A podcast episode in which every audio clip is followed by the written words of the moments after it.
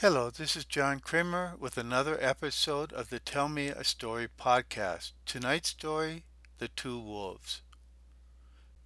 An old Cherokee chief was teaching his grandson about life. Here's what he told the boy Inside every one of us, there are two wolves who are always fighting. One wolf is evil. He is anger, lies, greed, arrogance, envy, resentment, and ego. The other wolf is good. He is love, joy, peace, kindness, hope, humility, generosity, truth, and faith.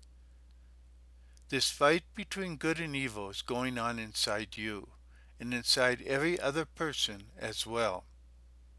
The grandson thought about his grandfather's story for a minute and then asked, Which wolf will win, the good one or the bad one? The old chief quietly replied, The one you feed.